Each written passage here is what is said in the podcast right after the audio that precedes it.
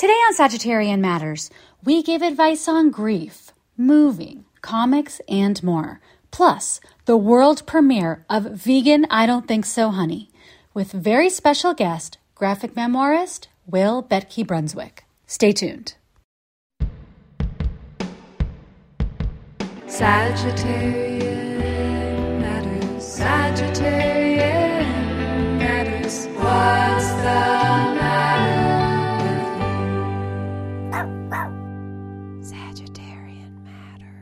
Hello from the Sagittarian Matters Social Distancing Studios in Tahunga, California.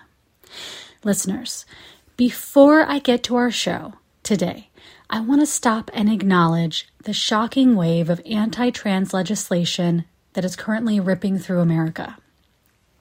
It feels overwhelming to watch, and yet we have to keep talking about it. Please stay engaged. Someone online told me, talk to every cis person you know about it, including conservative family.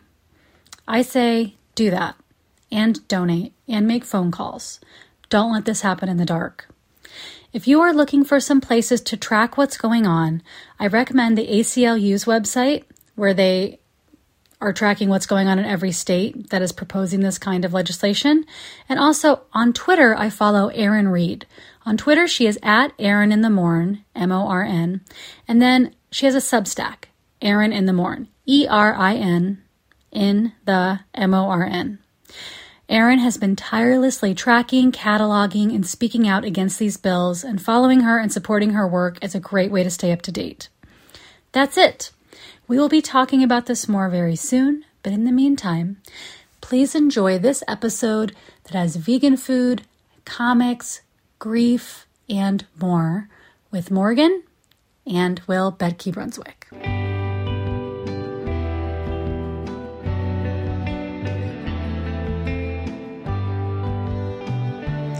Morgan is a frequent contributor to Sagittarian Matters. She is the former purveyor of Portland's Dovetail Bakery, and she loves dry, crunchy foods more than anyone on earth, including parrots. Morgan sent me this unsolicited vegan food review to tell you about a very special non-dairy creamer. Now please enjoy Morgan.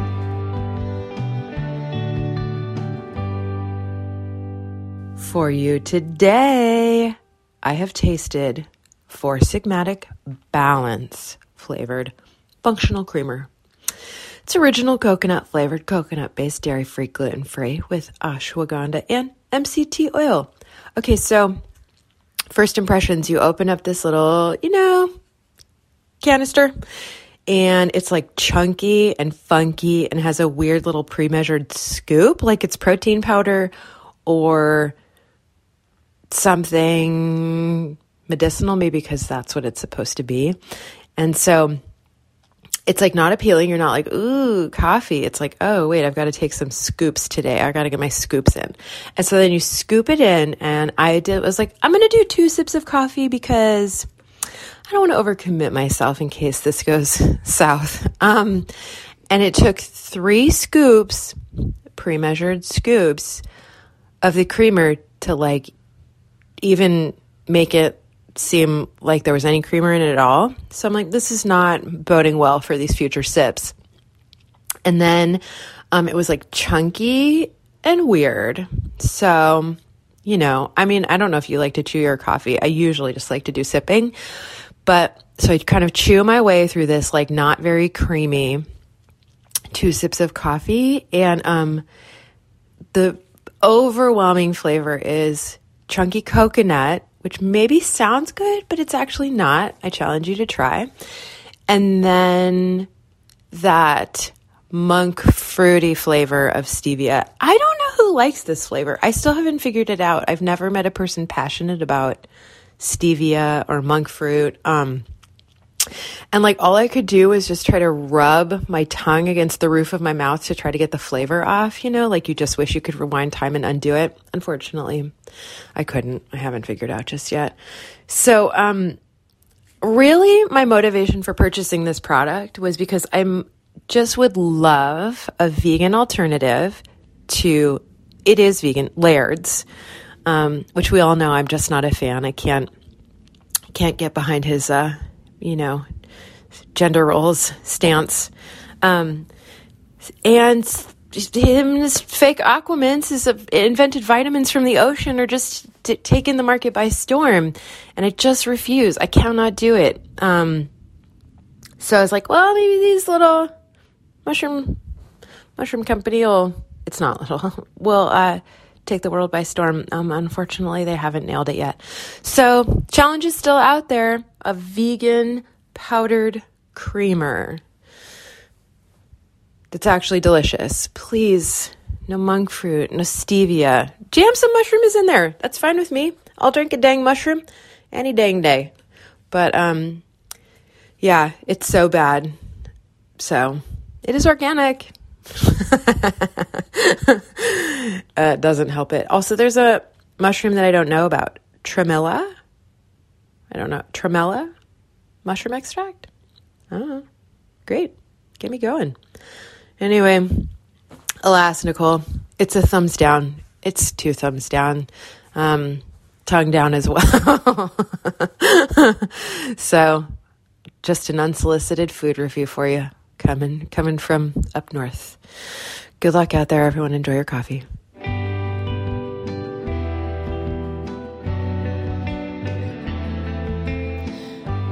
Will Betke-Brunswick is a cartoonist and graduate of the California College of the Arts MFA in Comics program. Will's debut graphic memoir, A Pros and Cons List for Strong Feelings, is available right now from Tin House or wherever you get your books.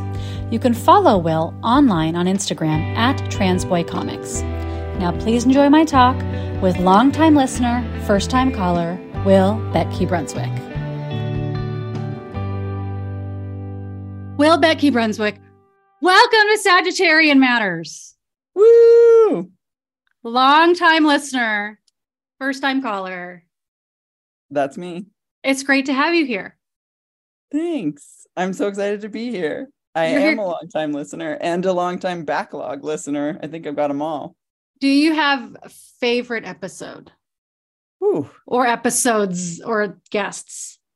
I think the one where Beth Pickens is talking about like MFAs and like how to get things out of an MFA. I listened to that one a lot. Because you got an MFA. That's where we met. Yes. And so I was like, this one is speaking to me. And I think that, I can't remember if that's the same one that she also talked about grief, but it was like, there was one episode that I've listened to over and over because I think it was just like, this is my life. What was the best advice for MFA students that she gave? What stuck with you?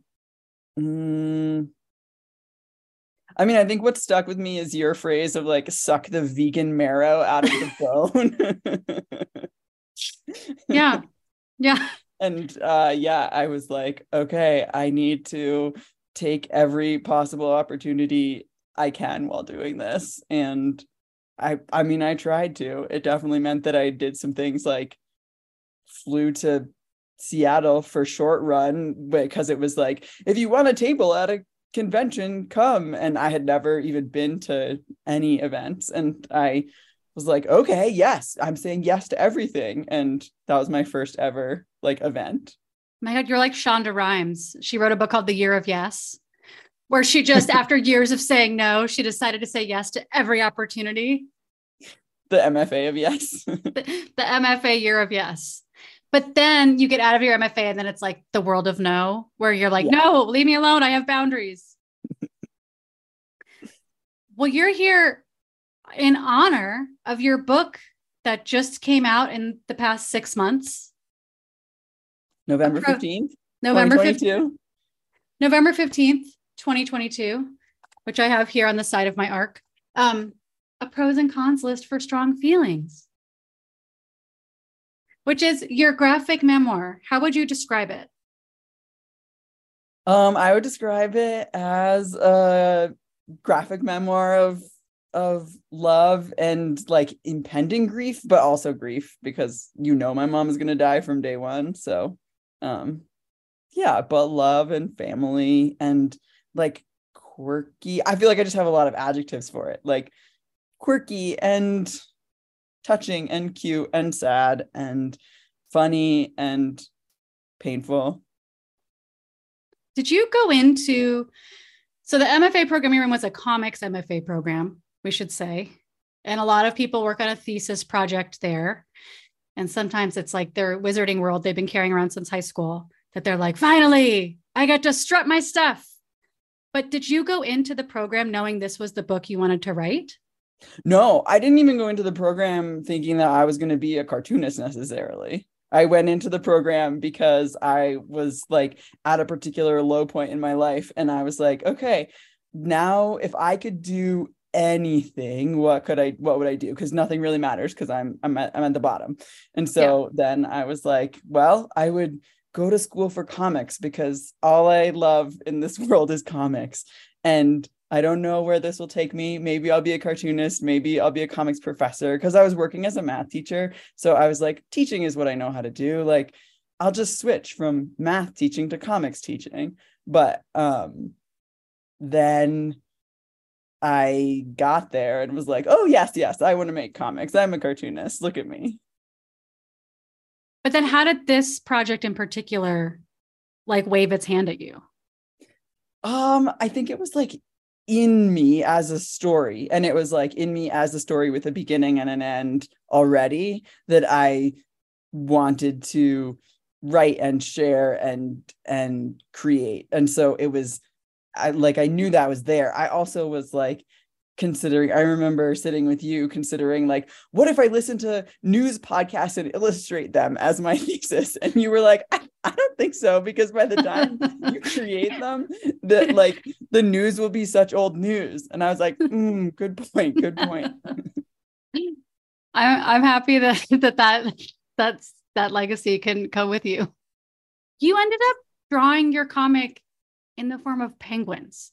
And this is something I've tried to tell people, but I feel like a little bit like you're like, I want to like parade you around and be like, look, I always try to talk people out of drawing humans, especially if they're new to drawing, because it's so punishing sometimes to draw humans, or the humans look more cartoony than you want them to, or the proportions are weird. And it's like an ever evolving process. And then people get hung up and they hate their drawings. And just like, please just draw anything to get the story out of you, anything that looks good to you. And you were like, I'm doing birds. Mm-hmm. I'm doing it. And then what advice did I give you about drawing birds? You said, don't draw birds. You said, no one can relate to birds. Nobody cares about birds. Birds don't share any emotion. People don't think they're cute. They don't think they're cuddly. They don't know how to interact with them. Stick to mammals. Whatever you do, draw mammals. And then you drew the story of your mother's death. You're doing penguins. And it moved me to tears. It's everybody I know who's read this book. It was so beautiful. And the penguins were so emotive and so warm and friendly and kind that every single person I know who's read this book was moved to tears and like feels like it's a beautiful treasure that they have. So I feel very grateful that you did not take my advice.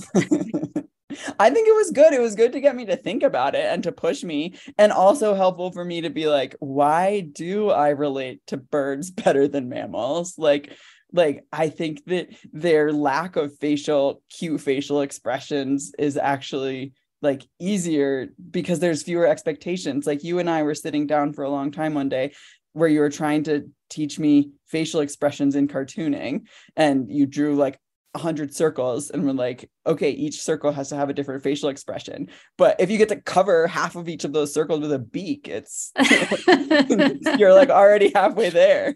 But then you become like an eyebrow wizard. Yeah, I did spend a lot of time with eyebrows and eye positioning. Like, because at the very beginning, the birds had dot eyes. Mm. And then that character design had to change because it was really helpful to show like what they were looking at and sort of if they're looking down to look sad or looking to the side to give that like side eye glance. Mm-hmm. I mean, I do as a vegan. So basically like this bird idea just came to me at some point because I was like, why don't people care? And also I'm telling listeners right now, my bias is that Will's vegan. And so I'm going to go there. I can go there freely without feeling like I'm alienating or bullying you into a lifestyle that is not your own. But I've had that wonderance before as a vegan, like, why don't people care? at all that chickens, like that male chicks get ground up, or like, why don't people care that chickens are in such terrible situations, or like turkeys are in such, like, why doesn't anybody care about birds? And at some point I was like, it's just because they're like reptiles. And so people can't connect, but like a mammal, someone could be like, I looked into the beautiful eyes of a cow with its eyelashes, and then I swore never to eat red meat, just chicken. And so I feel like I've just tried to like rationalize in my mind this irrational thing of wow, people can like compartmentalize themselves away from animals.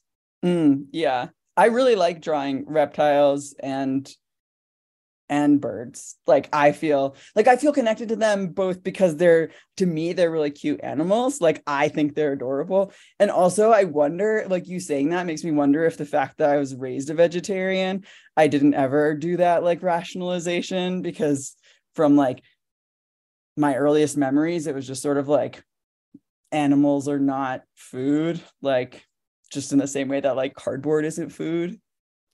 That's how I feel when I'm at the store and there's like a rack of stuff that I haven't eaten for 30 years. I'm like, that's just not food.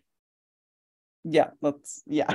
So I don't think I ever had to like question, like, why would I eat a cow versus a alligator versus a donkey versus a chicken. Like I went through a vegan phase in middle school, but that was like definitely 90s vegan, where like what does that mean? Options were a little on the painful side. Like, I mean, I really appreciate that my parents were like, okay, fine, we'll buy you the soy milk and the earth balance at the special natural food store.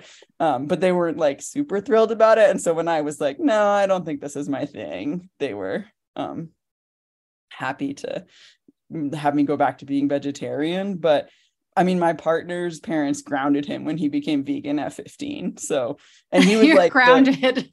They were like, you're grounded. He was like, okay. He was one of those people who like went around and put the like pita stickers on the meat in the supermarket. So I can't claim to be like that as awesome as he was at as young of an age. Cause I sort of just gave up because I didn't like the flavor of the silk milk. I had a moment a few weeks ago where I was walking with some senior citizen neighbors, as I am wont to do. And at my weathered vegan age of 26 years of being vegan, I don't proselytize because I just can't, because it breaks my heart. When I tell someone a thing that is very meaningful to me and they're like, huh, and then they take a bite of their sandwich. Like I just can't, I can't do the thing anymore. So it's just like my thing. But my neighbors, I'm kind of also like a vampire though, where I'm like floating outside of your window. And if you invite me in, I'll come in. And so the lady was like, she was visiting and she was like, we were talking and why don't vegans, drink dairy or eat eggs? What's the matter with them? What's their objection? And I was like, do you really want to know? She was like, yeah, we really want. I was like, do you really, really want to know? And then I knew I only had like 2 minutes. So I gave her like kind of the most dramatic version of the 2-minute speech about, imprisoned animals getting just like raped and tortured and then murdered, as opposed to just being murdered. And then I had like such a shame hangover afterwards where I was like, oh my God, that was too much. Cause after I said it, they were like, whoa, we were kind of just wondering if you were allergic or something. And I was like, had such a shame hangover. I was like, those old people didn't want to know all that. They didn't want to know all that. Why'd you have to tell them all that? But then last week, my neighbor was like, I was thinking about what you said about vegans and it really made a lot of sense to me. Wow. I never thought about it, but he's probably like 85 years old. I never thought about it before, but it really made a lot of sense to me. And then anyway. Amazing. Your lack of proselytizing. It just came out of you at the right time in the right way. You got to have your elevator pitch ready, Will, for anything. My partner, Eduardo, was the one who like, because I was vegetarian when we met, but not vegan. And we were like sort of going into it where I was like, well, but I lived on a farm and was getting my milk from the cow that was outside the window. And he was like, look, like, I'm just trying to create less suffering in the world. And that's one sentence. I was like, okay, I'll be vegan. Damn, that is fair. That's a fair statement. That's huge. Do you tell your family members that now? No, I mean, my family is not vegetarian anymore, which is like, that's okay. That's their choice. But they're like pretty chill about me being vegan. And at my dad's wedding, he made sure there was plentiful vegan options, which I felt really appreciative of. So I think that's he's really like sweet trying. Yeah. And then you had a fully vegan wedding. I did. Which... No other options for anyone other than vegan. Listening to Dr. Laura for years and reading Ann Landers and like old lady advice columns, there's always a question of somebody saying, we're paying for our kids' wedding, but they want to have just a vegetarian wedding. And then Dr. Laura or whoever's like, well, too bad, because you're the parent. And if grandma wants to eat a steak, there's going to be a steak. And you need to tell those little brats to buck up. And every time I listen to it, I'm just like, I'm into torturing my family. I'm into being like, everybody, you could eat broccoli for one day. You're going to be okay. You're not going to die. You could go home and eat a cheeseburger. Enjoy the broccoli spread. Here's broccoli three ways. This is my wedding. I don't think anyone suffered. I don't think that there was really like, we got a few of the people who said things like, wow, like that sandwich made me think that I could eat a sandwich without meat. And I was like, okay, I'll take it. That's even that little thought being in there. Yeah. That's nice. Well, I have to get back to your book. I really could talk to you about vegan stuff all day. Oh, me too. Okay. So you started this book, you were drawing it, doing penguins. Essentially in this book, your mother is dying. And you have a really lovely relationship with her. I guess I want to know about the process of writing it. Like when you realized it was all in you.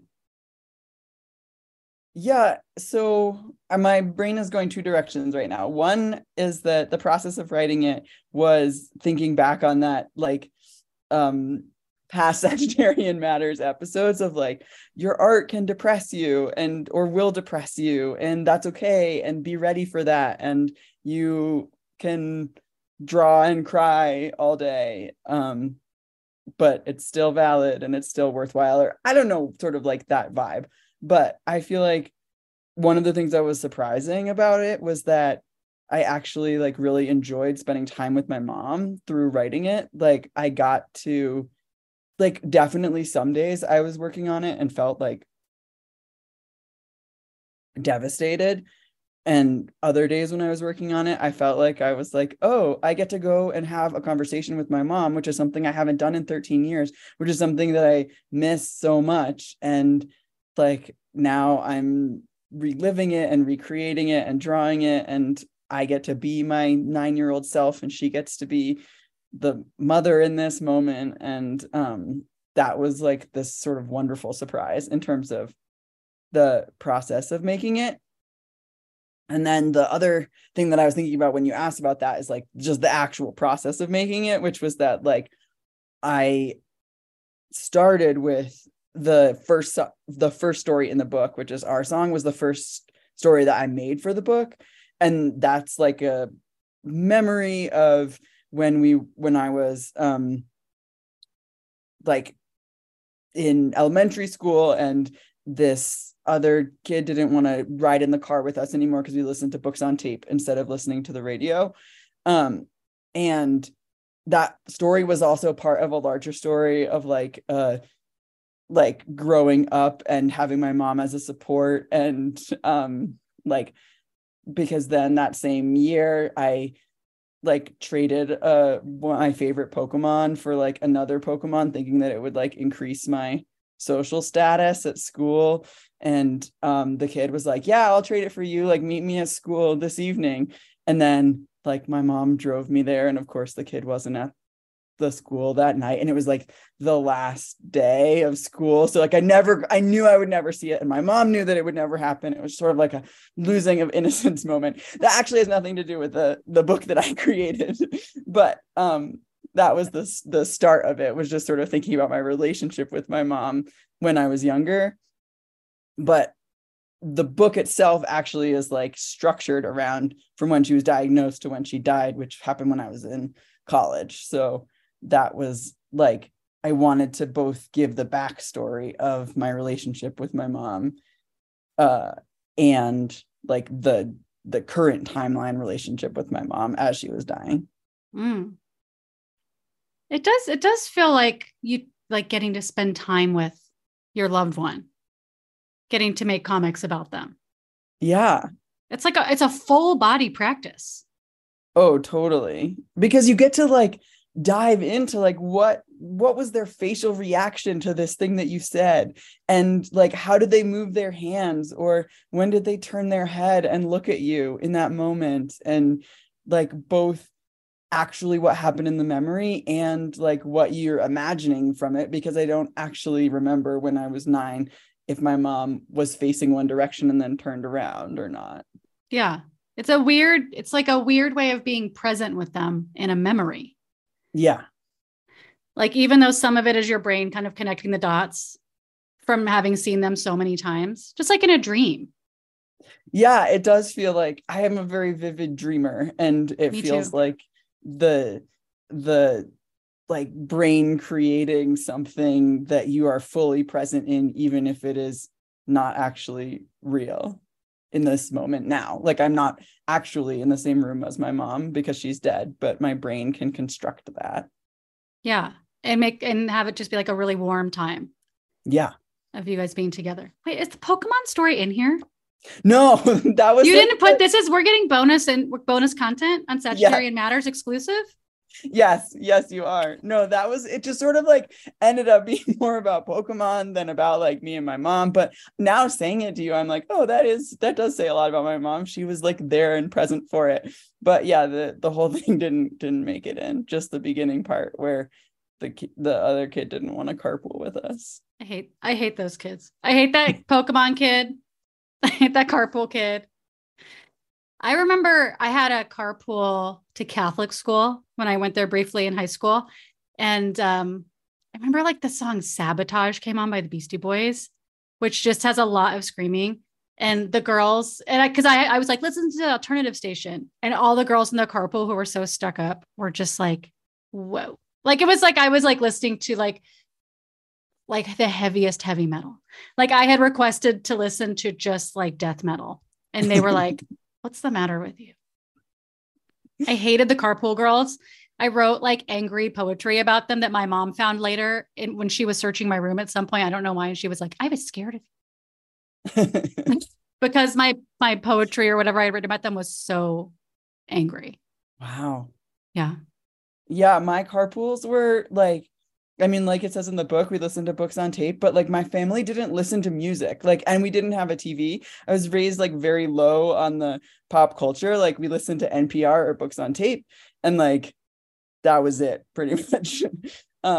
Occasionally I would, like, if I was homesick from school, my mom would play like this documentary about the brain, because she was like a community college professor and had to teach a psychology course, so I could like watch her documentary about the brain. Was like the one thing that we had to watch on VHS. So I just was always the kid who was the weird one in the carpool. You were destined to be a weirdo.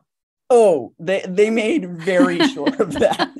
I don't think that you had a different option. No, not at all.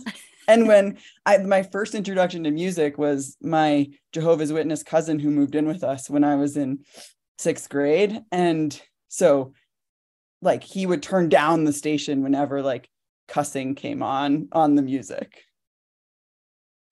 Wow. Yeah. I think I had a, I don't know, was she a I don't think she was Jehovah's Witness. I had some kind of fundamentalist Christian babysitter at some point. And a New Kids on the Block song called Cover Girl has a little bit of a guitar solo in the beginning, and she turned it off. She was like, I don't like heavy metal.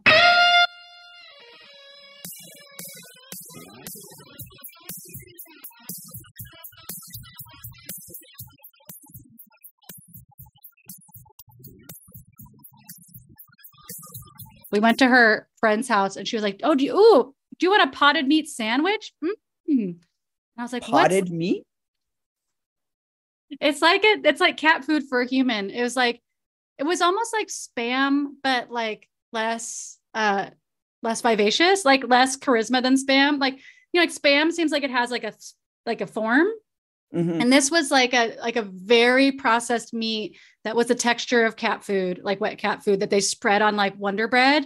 And then we're like, and I was like, I want one. And then she made me one and I could not deal.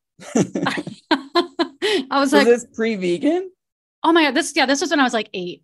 Okay. 8 or 9. And I was like, what are you guys eating? I mean, don't leave me out. I love to eat whatever anyone's eating. And then I was like, that is something that I know about you. I feel like when I've been with you in person, if I'm like snacking on something, you were always like, what's over there? Chris Vargas, friend to the show, and I went to see Golden Girls Live the other day, and some lady in front of me was eating tater tots, and I got one of those tater tots. I was like, those are good. I bet you did. When she was done eating them, she was offering the rest to her friends, and then she turned around and offered the rest to me. And I didn't take them. The vibes. You were sending out the energy that was like, I am a tater tot vortex. That happened too when I went to see Lord of the Rings on opening night. Just the ladies in front of me, like I had got some of their popcorn. I just have like hungry dog energy of just like they're just sitting by your feet, just looking, but like, what is that? No stranger has ever offered me food before. Well, she didn't. I mean, it's like you have to be like, that looks good. Do some sniffing. You have to do an audible. You have to vocalize. Like I'm sure, like one of those tater tots. But my high school boyfriend would get so mad. He'd be like, "Just eat the whole thing," and I'm like, "No, I just wanted a bite." Oh, I love the bite. I just want to know what someone else is eating. I just want to know like what's going. I mean, and they can't have a bite of mine probably. Mm-hmm. Yeah. Friend of the show, Beth Pickens does not share desserts. Oh, that's a hard boundary. She'll give a speech at the beginning of any meal, letting everyone know that she's not going to do that. And you could see her kind of tense up when her dessert comes, if anybody admires it. And she repeats her speech. So everybody knows she's not going to share it. But have I gotten a bite of her dessert before? Yes. Maybe I have. Yes. Well, we have some advice questions. Are you ready? Yes, I am. They have almost nothing to do with comics. So get excited. One second. Just making sure there's no new ones. Well, okay. Dear Sagittarian Matters, do you recommend coming out publicly or do you support a one-on-one approach? From coming out in Colorado. Oh, Colorado. That's my state. That's your place. Well, I mean, what do you think?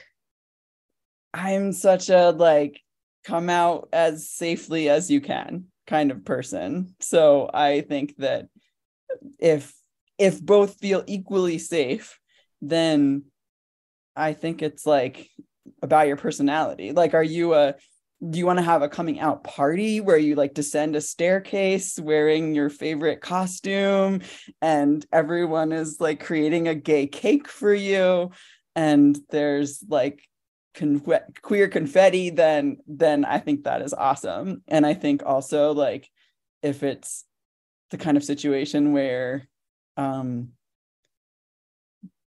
you feel more comfortable in a one-on-one, then like no pressure to have the party. Yeah. But I know that's not really an answer because it's mostly just like whatever you want. But it's true. It's gosh, there's so many schools of thought about it, but it really is however you feel safest. Like how you got to make a living. You got to be physically safe. You know, at some point it might just feel like it's like more work to not come out than to come out. Mm-hmm. And so that might be the moment in your, like if in your head, when you're doing your cost benefit ratios, there might just be a moment where you're like, this is requiring so much tap dancing around like my roommate, like my very good friend, or like whatever things you're having to do to not come out. There just might be a moment where it feels like less of a pain for you to be like, it's my fucking girlfriend. Come on. We all knew this was my girlfriend. Yeah. There was that old Harvey Milk quote that I like that said, everyone who can come out should come out because it will show people that we're all around them and that they know these people who they're affecting with jokes or voting or choices or whatever. And I do like that, but it is part of that. You have to remember the beginning of it is who can come in. So like, if you are living with your parents, if you are living in a situation where coming out could endanger that, endanger you for really any reason, if you don't feel safe, no pressure from us. Oh, totally. Yeah. I'm working with a researcher, Dr. Glenda Russell in Colorado, who like did a bunch of research after Amendment 2, which was in Colorado, like an anti-gay amendment. And she felt like the biggest thing was for changing people's minds in her research was definitely just people coming out. And she also is one who emphasizes the like, but your safety is most important. Do not forget that. And like, it depends on so many different factors. And it is not like everyone's life improves because they come out kind of thing. It is about like what your situation is. Yeah. For me, I came out to my friends in Portland before I came out to my family. And I waited as long as physically possible until I felt like I was in one of those rock bottom moments of my life where I was like, I don't fucking care because I'm already like, I've already been stomped into the ground. So like, it actually, I'm not going to be able to tell if my mom stomps on me some more. And so I really took a long time of like having like good friend roommates. Oh, mom, I'm so upset my roommate moved out. Oh, she was a really special friend, huh? She sure was. I took a lot of that before I came out to my mom because I knew she's like a total maniac Christian freak, not gentle, loving Christian freak, like total maniac, like fetus on a billboard or fetus on a sign outside of the abortion clinic person. And so coming out to her, I knew wasn't going to be a picnic. And so it was something I really had to kind of steel myself for and do whenever I was ready to do it. But I wasn't like, I just have to be honest with, it wasn't that. It was like, she's got to find out sometime. Mm-hmm. I guess now's the time. Yeah. Yeah. I think my parents were of the, like, we always thought kind of parents. So it wasn't particularly hard to come out as queer to them because they were like, yep, that's what we thought. My dad's response was, do you want to switch to a school that has more lesbians, like a different high school? That's nice. Like, that's nice, but no, like also like, I'm not sure how, you know, like what schools have the most lesbians around. Yeah, how does your dad have his finger on the pulse of that? Of the lesbian high schoolers? No idea, but. His high school culture newsletter that he gets? Yeah. I think that we did a great job answering that question. Okay. Dear Sagittarian Matters, do you have any wisdom about moving to a new city from moving to Maryland? My car was stolen the night that I arrived in Denver, totally Welcome. On my own, my first time moving by myself to a new city. And I think that that having to take public transportation as my only option to get to places was like a really good way of learning my way around the new city, because it meant that I did a lot of walking. It meant that I did a lot of like sort of just like spending time doing nothing, like just being like, okay, like my next bus doesn't come for an hour. So I'm going to sit in this park and draw for an hour because that is my only option. And so that was, I think, a helpful thing. And I did not know anything. I had never lived in a city that had like a robust public transportation system before. So I had to learn like that once you find the bus stop, you had to be on the correct side of the street. Like, I didn't know things like that. I also didn't know that, like, I learned that from taking a bus all the way to the end of its line in the wrong direction, because I thought I was on the right bus and I just figured like eventually it would get me there. But then I got to the end of the line and they were like, you have to get off. And I was like, this is the bus that will take me to the place. And they're like, the northbound version of this bus will take you to that place. So I definitely like learned a lot as a like later in life, first time city liver? I think having some kind of walking routine is a great way to learn a new place. How did they phrase it? Wisdom about moving to a new city. I mean, I think walking, getting to know your neighbors so that you're not just like a total gentrifier being like, here I am, it's mine. Like getting to know your neighbors. What's up with them? What do they want for the neighborhood? Like what's already happening in the neighborhood? Can you get into that? Like, can you kind of aid and abet their plan for the neighborhood or their thing before you cruise in there with your own agenda? And know that some of the first people you meet may not be the people that are going to be your favorite people there for your whole life, but they just you're just getting there. You're just like feeling stuff out. When we all moved to Portland, me and my friends from Kansas City, we invited people over for game nights. We hosted a lot of stuff. So like we would meet someone on the street and be like, you look cool. Here's, I'll see you at a show, or here, give me a flyer for some, take their flyer, go to the show, go to the party, say yes to a lot of things. But we would have shows at our house, or we would host events at our house. And then I met people through that. But I always think volunteering at a place is a nice way to meet people. You just want to get your foot in the door with the city. Yeah. And sometimes it will be awkward rejections. Like one time I was like, okay, here I am, new city. I'm going to go up to these people that are at the track and like ask if I can join their track club. So I like waltzed up to them and was like, hi, I'm looking for a track club. Can I join? And they were like, tryouts were in May. And I was like, okay, cool. Like next May I'll be there. So they're like, how could you possibly run? Can I run behind you? No. So I definitely like had a lot of those moments where I was like, I'm putting myself out there and seeing what the universe says yes to, and then put myself out there. And the universe was like, not that one. Rejection was really God's protection there. How did you find your people? I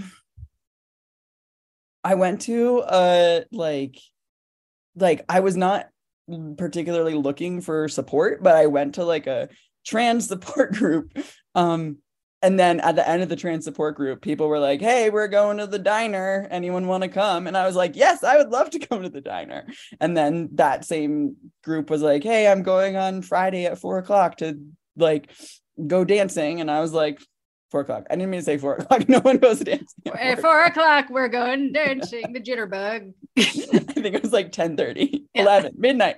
Oh yeah, 2:00 in the morning. We're hitting the club. And I went dancing with them, and so that was sort of like I used the established queer spaces to find some more queers to then like do social things beyond that. Mm. Yeah. And I know they have like queer meetups for like making friends, but the support group vibe actually like was kind of helpful because I could come like, and everybody was nice because you're like in a support group and everyone's like trying to be nice to you because you're in a support group. Yeah. And so that required a little less like extrovert energy as like compared to going to the picnic. Well, and that's also the kind of thing of you want supportive people, or you want people that are like acknowledging like, hey, we all have a struggle. Here we all are talking about it. Totally. No, I'm not saying like I'm anti-support group. No, you sound pro-support group. Okay. But that sounds like, because like to me, moving to a place, I have to think about like, what kind of people do I want to meet? Because like, if you don't want to drink all the time, then you probably don't necessarily, maybe not necessarily going to meet your best friend in a bar. Mm-hmm. If you're like actually, a homebody. But so like those other kinds of things. Yeah. Sounds good. And also look and see like who seems like a hub. There's kind of like some hubs every place, like who seems like a hub, who seems like they know a lot of people. Do you like that kind of person that's around them? Maybe you could kind of hover around there and see.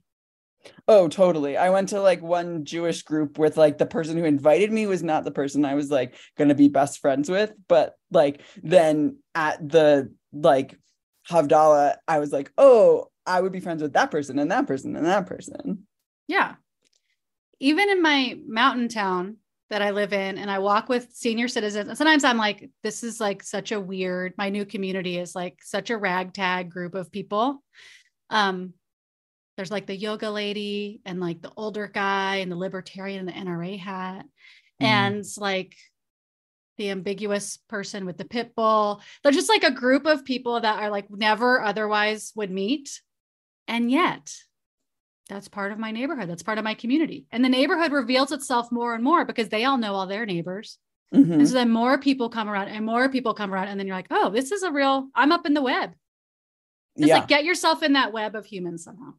Totally. I didn't really know that my neighbors that much, but then for one of my book events, they asked me for like 100 addresses of people in Boulder to send out postcards to. And I was like, panic. But I was like, well, I know all my neighbors' addresses because their addresses are like one number away from mine. And then 3 of my neighbors showed up at my book event. Like I was not expecting. That's really sweet. Yeah. Today's episode is brought to you by Jenna Luna, Kale McHurst, and Joey Soloway. If you would like to support Sagittarian Matters, especially and in particular producer Chris Sutton, please send $5, $10, $20, $5 billion, that's your business, via PayPal to hornetleg@gmail.com. Or, this just in, he's got a Venmo, Hell Books. That's HE_books. Thank you for your support, and we look forward to saying your name on the podcast. Producer Ponyo looks forward to it too. Don't be scared. That's just Ponyo's speaking voice. Well, I wanted to ask you, do you have any advice around grief? Has anything been helpful to you? Your book deals in grief. You're on this book tour, traveling in grief. Do you have what has been helpful to you, and or what has been unhelpful to you? Yeah, I've been working on new comics about grief now, like 13 years later. And I think like one thing that's been helpful is just remembering that like, I think that I walk around sometimes thinking like, why isn't everybody crying because of all of their dead loved ones all the time? And I think like people do feel sad still, like just like they're maybe not crying, or maybe they are still crying. And like, I just like, you know, the don't compare your insides to people's outsides sort of like, all of those pieces are just what I have to remember, because I feel so sad that my mom is dead and it has been 13 years and I don't feel less sad. And now more people are dying, and, or like Max, my dog, now there's grief about Max and grief about my mom.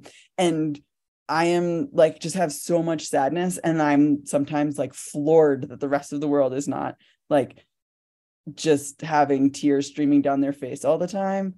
But it's okay if I do, but also like often I don't. Oh no, I'm rambling. No, you're not. I think sometimes I have this vision of like, everybody has this like grief that looks like they cry when they look at a picture of their dead mom on their dead mom's birthday, and they eat a chocolate that reminds them of her, and there's like a nice tear, and then they light a yahrzeit candle, and then they move on with their lives. And I feel like my grief is like throwing the yahrzeit candle on the floor and the glass shatters and like there's snot running down my face for 3 days, and it's not even my mom's birthday, it's just a random day. And like every time my mom's birthday comes around, my sister texts me like, it doesn't have to be a good day, it doesn't have to be a meaningful day, you don't have to think about her at all today if that's what you got to do. And like that kind of thing is helpful for me, just letting it be like a little bit messy and a little bit ugly, even though it's been 13 years or for 13 years it's been like that. Yeah, I think it's helpful. I think it's helpful to get all the angles on grief, and that it's not just that you're like setting a little paper boat to sail and going, thank you for the experience, Mom. And then like going on, like I had a therapist I went to specifically for the grief after my grandmother died. And I was like, and she just kept saying like, but aren't you glad it happened? But aren't you glad it happened? And like, that was really as deep as she could go. And I was like, you don't understand how this feels in my body. I can't like, yeah, sure. Yeah. I'm glad it happened. So glad I got to meet her. And like, what the fuck? Like, I just was like, I was like walking around with like all these broken pieces. Like I was like the broken ceramic pottery. And it wasn't like the moment where like the gold, you put it back together and the gold is there where the pieces were broken and it's a beautiful object. It wasn't that. It was like the bloody broken mess. And I was like, that's not helpful right now. Yeah. Yeah. So it's nice to hear about the mess. Yeah. I feel like the mess is like always where I'm at, but then also remembering that it's not always where I'm at. Like I can be in the mess and then like a week later I'm doing okay. And like, I can think about my mom fondly with like nice sparkles floating around. And then like, and people are like, grief isn't linear. And I'm like, yeah, it isn't linear, but it's also not like a spiraling path outwards. It's like a big scribble of broken pieces. Like it's not just not linear. Yeah. And I think that like with that image of like the broken pot, like that makes me think of like my friend like coming to me with a bag of oranges and being like, we're going to go in the woods and you're going to throw these oranges at the trees until they like smash open. And then I have a bowl for you and you can throw the bowl at the tree too, you know? And I was like, this is my grief. Like it is physically breaking and smushing and more like that. And my most recent therapist was like, tell me about your relationship with your mom. And then I just sobbed for the whole rest of the hour. And then the next session, she was like, so you were going to tell me about your relationship with your mom. And I just burst into tears and cried the whole second one. And she was like, okay. Any words or just crying? No words, just crying. I think the only words I said was like, the inside of my mask is filled with snot. And she was like, okay. That's such a bummer 2022, 2023 grieving problem. Oh, yeah, snot in the mask. Snot in the mask, just like wet mask. Wet mask with snot inside. It's like, like the new self-conscious is like, can you tell the outside of the mask is wet from all the snot inside, or like, is the mask thick enough? It's just full. Like you're actually suffocating from all the snot mask. Are you ready, Will? I want to say thank you so much for writing this book and for being really open about your grief and your process. Thank you for not listening to my advice about penguins. Who I love penguins. I don't want people to think I don't like penguins. I love penguins and birds. I just, I thought it was going to be hard. And then it was a challenge and you met the challenge and you were like, you want to see a penguin bring you to your knees in tears? Here you go. And it really did. Okay. I want to do a hard pivot from crying in your mask at therapy. Wait, did you ever start talking or you're still in the crying? Paying to cry? No, I'm like talking a little bit. I can do a little bit at a time. Right now we're in my dad, so we'll come back to my mom. She gets more of the tissues that have the lotion in them. Yeah, the chapped nostrils is the worst. You have to come with it inside the mask. If you know that's going to be a mom day, you put some of that, you buffer the mask with some of the lotion tissues. Mm-hmm. And like Vaseline your nostrils ahead of time. Now, see, these are some grief tips that people could use. Vaseline your nostrils ahead of time. Maybe go to sleep with something like a cold compress on your eyes so that they'll open when you wake up. Oh, yeah. I'm definitely a like waker-upper with the eyes swollen shut person. Eduardo's like, you look like you've been crying. I'm like, yes. No, you're wrong. Okay, so I listened to a podcast called Las Culturistas with Bo and Yang and Matt Rogers, and they have a segment called I don't think so, honey. And that is a 1-minute segment where each of them basically gives a rant for 1 minute. And that's my favorite part of their podcast. Sometimes I don't listen to anything else. I just skip to that part. And then I thought, Will's a vegan. I would like to begin a segment for the podcast that is a vegan version of I Don't Think So, Honey. Hold on. Okay. Oops. Give me 1 second. Okay. Will, do you have one? I do. You want me to go first or do you want to go first? I want to go first. You want to go first? Yes. Okay. Let me get out my timer. Will Betke-Brunswick, this is your I Don't Think So, Honey. Your time starts now. Okay. The one thing that I would like is a vegan frosted Pop-Tart. Or toaster pastry. You can call it whatever you want. But the frosted Pop-Tart brand Pop-Tarts have gelatin. And then the like organic Nature's Path frosted Pop-Tarts have whey and honey in them, not vegan. So like, it's just so unnecessary. Oh, and Kroger brand has like whey and gelatin. So they're definitely out. And like Bobo's ones are vegan, but they're not frosted and they just taste like a flattened boba bar. They're too thick. So I just feel like when I want a vegan Pop-Tart, I don't want to make it from scratch. I love vegan baking, but like I want to wrap it. I want to unwrap it from like a crinkly package. I might not even toast it. I'm not even going for the toaster. I'm just might even just eat it as is. And it doesn't seem that far off. I just would really like that. King Soopers, mass produced. One thing I know that you are, I'm out of time. And well, that's time. No. Okay, keep going. What are you going to say? I did find one tasty pastry in researching for this rant. It looked like a Pop-Tart and it was vegan and it was frosted, but the first ingredient is protein blend, which is not what I'm looking for. That's not what anyone's looking for. There are some vegan Pop-Tarts from like a bakery that are $7. Frosted. Yeah, I want them in the grocery store. I want them like mass produced. I want to be able to use my little King Soopers tag on my keychain to get like a discount when they're on sale. Yeah, that's what we like here. Thank you for giving me the platform finally. Okay, I'm going to do one. I'm glad you finally have a platform for this. I really wanted you to be able to get that off your chest. I know that's been the real thing that's been haunting you. Okay.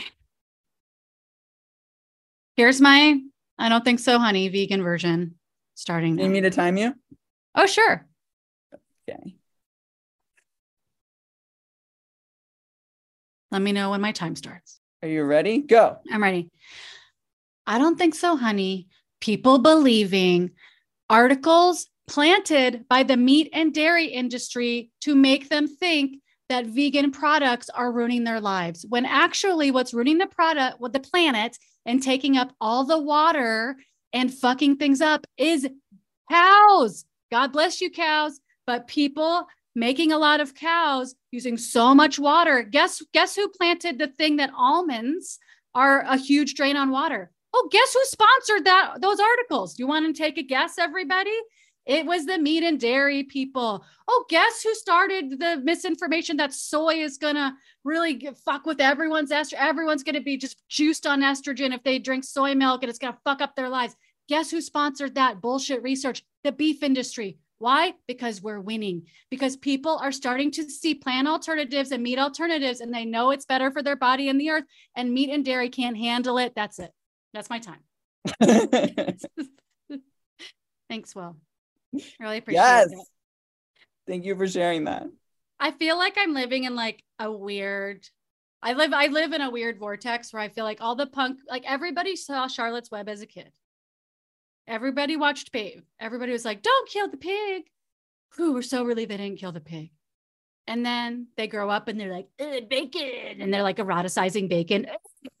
Pork belly, cheek, bacon. It makes me, it's like a real dissonance to me. And then the thing where people are like, I'm a critical thinker. I went to school for critical thinking. All I do is queer critical studies. And then they're like, God, I love meat. I love the meat industry. And did you hear almonds are taking up all the water and that soy is so bad for you? Love meat. It's perfect. It's perfect. It's a perfect food. What could be more perfect than meat? What could be more better for the planet than like having like undocumented workers have to sever themselves from their souls to like kill animals in horrible conditions as like the Tyson food plant is exploiting their labor? What could be better than that?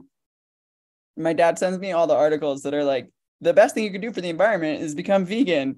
And I'm like, thanks, Dad. I want you to know that my mom, so I started doing zines in high school and my mom thought I invented it and that zine was my thing. So she would send me articles about zine. She'd be like, look, it's zine. Like if there was an article in the paper about zines in general, she would send it to me because she thought I invented zines. Yeah. Which is not the same issue via articles thing. I feel like is a unique communication platform. It's like, I see you doing this thing that is important to you and I'm going to connect to it, but I'm not actually understanding it at all. I love it. I appreciate being like, that's right, I'm the inventor of zine. And you being like, thanks, Dad, for reinforcing my choices. Yeah. I see the article did nothing for you, but I appreciate the nod. Yeah. I love his articles. He sends me like anything that involving a trans person, a lesbian, something vegan, queer people running. Like, I'm like, yes, you see me. I love that. I want to see this clippings binder that you have somewhere. That's like, two lesbians exist. Ah. Yes. It was one. I remember one that was like a lesbian riding a tricycle. He was like, I thought of you. You're like, this is perfect. Thank you so much. Yeah. Will, do you have any advice for young cartoonists? Do you have any advice for cartoonists? Do you have any advice? Yeah, that's my first last question. Advice for young cartoonists. Or any cartoonists.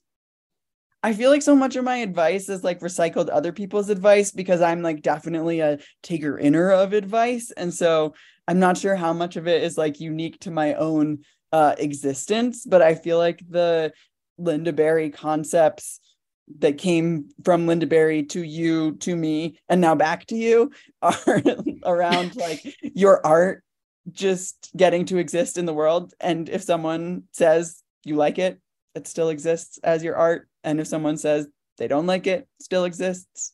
And that doesn't change the art at all.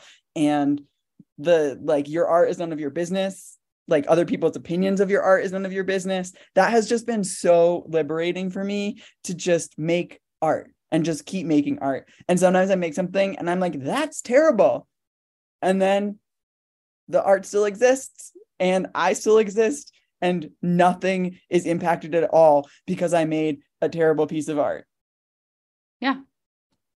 And it may not be objectively terrible too. Yeah, totally. And it's just, but that doesn't matter. Like it has no change. It does not change the piece of art at all, what I think of it.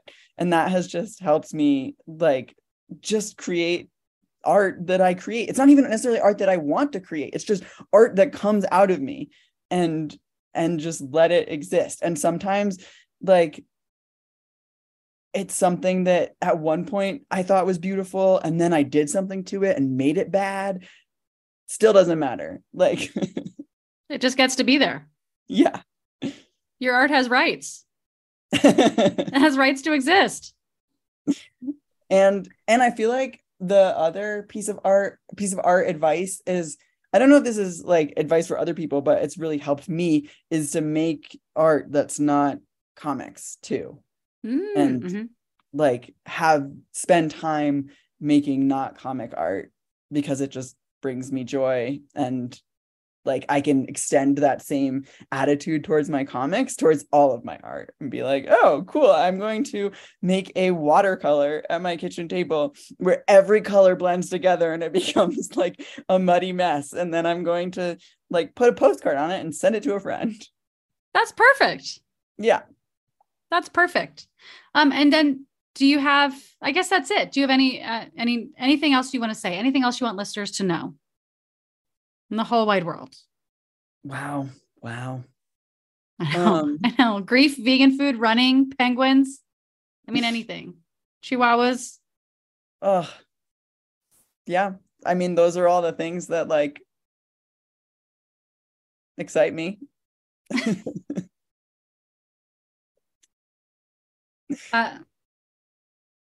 I think that, if you want me to make a comic series about math, you got to help me out a little bit. I need a little more enthusiasm for that series. From just listeners or anyone or the universe? The wider world.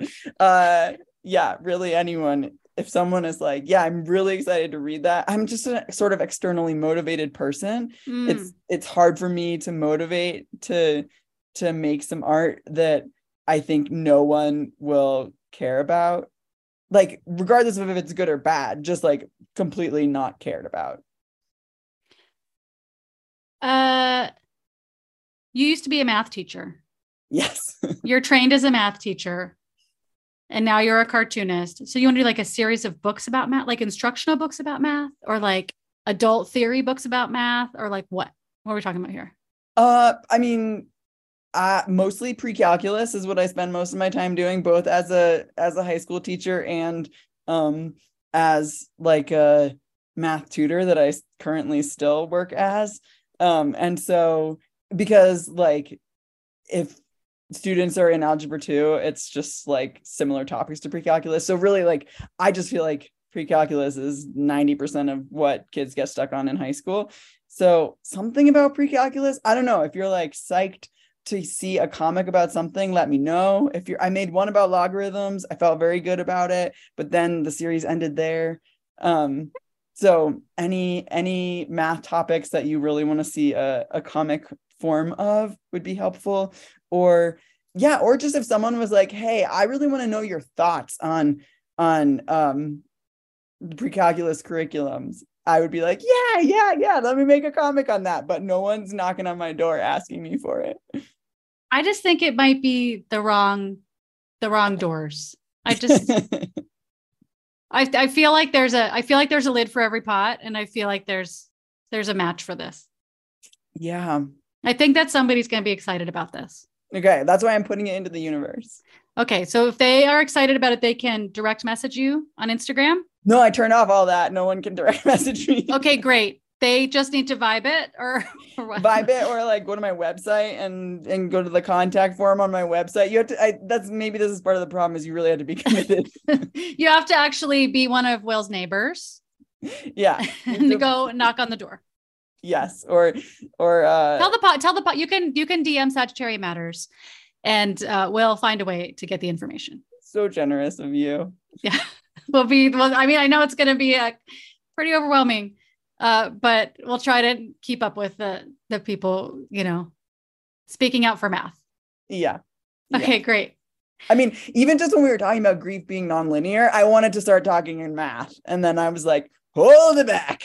Maybe you can. Maybe that's part of your brand now. Maybe that's it. Maybe it's about grief being nonlinear and other forms of like nonlinear explorations of. Yeah. I also want to be like, it's not just nonlinear, it's non-continuous. Like it's discrete math over here. Oh yeah. See, somebody listening knows what you're talking about, and they're like, yeah, exactly. Like exactly. Driving, like the world is continuous, but grief is not. Mm. Like voting is not continuous, like grief is more in the voting category than the like driving category. Mm-hmm. Oh no, I lost you. See, this is the problem.